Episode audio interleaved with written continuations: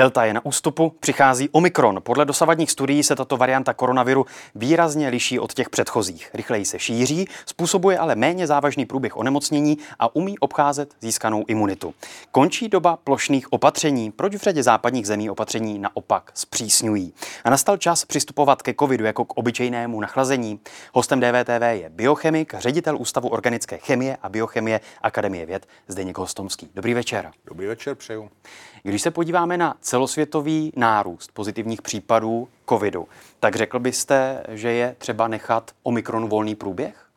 No, Přesně tak, záleží na tom, na co se díváme. Pokud se díváte na velká čísla, tak ten nárůst vypadá hrozivě, ale pro mě daleko relevantnější čísla, a to jsou, myslím, že co se týče těch pacientů, kolik lidí je hospitalizovaných a zejména kolik je v takzvaném těžkém stavu.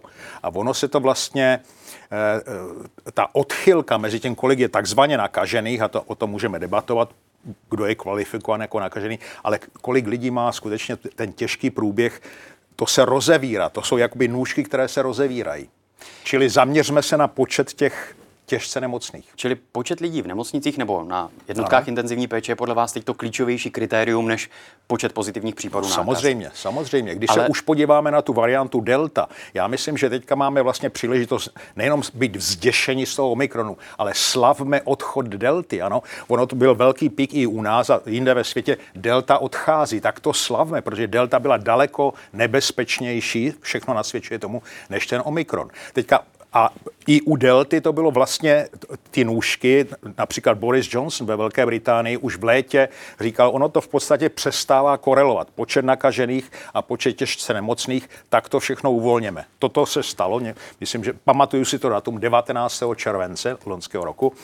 A teďka ten Omikron je ještě větší, ty nůžky se ještě více rozevřely. To znamená, e, i média samozřejmě, ale spousta lidí se dívá vlastně prismatem minulého roku, kolik nakažených, kolik nakažených, ale já myslím, že to, tato čísla jsou v podstatě irrelevantní. No ale když se podíváme i na počty tedy hospitalizovaných, tak v řadě zemí, v řadě evropských zemí, kde ano. teď zpřísňují ta opatření, tak tam počty hospitalizovaných rostou. Země jako Itálie, Španělsko, ano. tady to vidíme, ale nárůst vidíme i v Dánsku, Portugalsku, Švédsku, což byly země, které, které byly dávány za vzor ano. očkování. Tak jak si to vysvětlujete? A to vás neznepokojuje? No, tam jsou takové zajímavé věci, typicky jako Dánsko a Norsko, ano.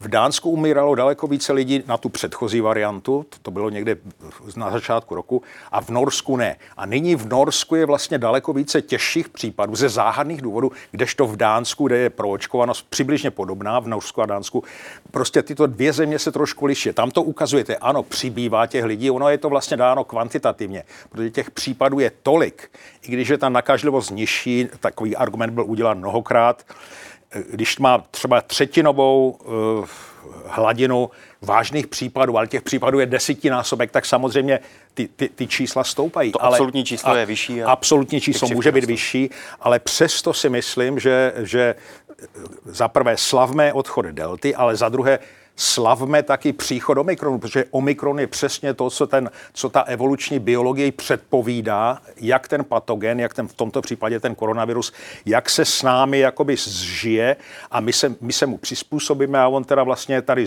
já myslím, že už i vlády přijali to, že viru se nezbavíme, že ten tady s náma bude, ale že bude mitigovaný, že bude vlastně daleko mírnější než předtím. Říkáte, slavme příchod Omikronu. Toto ano. je důvod k oslavě? Není to důvod k obavě? Nehrozí to, že Česko je, řekněme, dva, tři týdny za vývojem v těchto zemích a že u nás ano, to může být podobné? Můžeme očekávat, ale na druhé straně, a máme zkušenosti, já, já jsem velký příznivec z vědy, sleduju ty, ta data, trošku mě mrzí, že ty vlády jsou takové pomalejší a ty pořád operují prostě s pojmy z, z loňského roku nebo předtím uzavírání, lockdowny. Ta rakouská vláda, to je, to je katastrofa, bych řekl.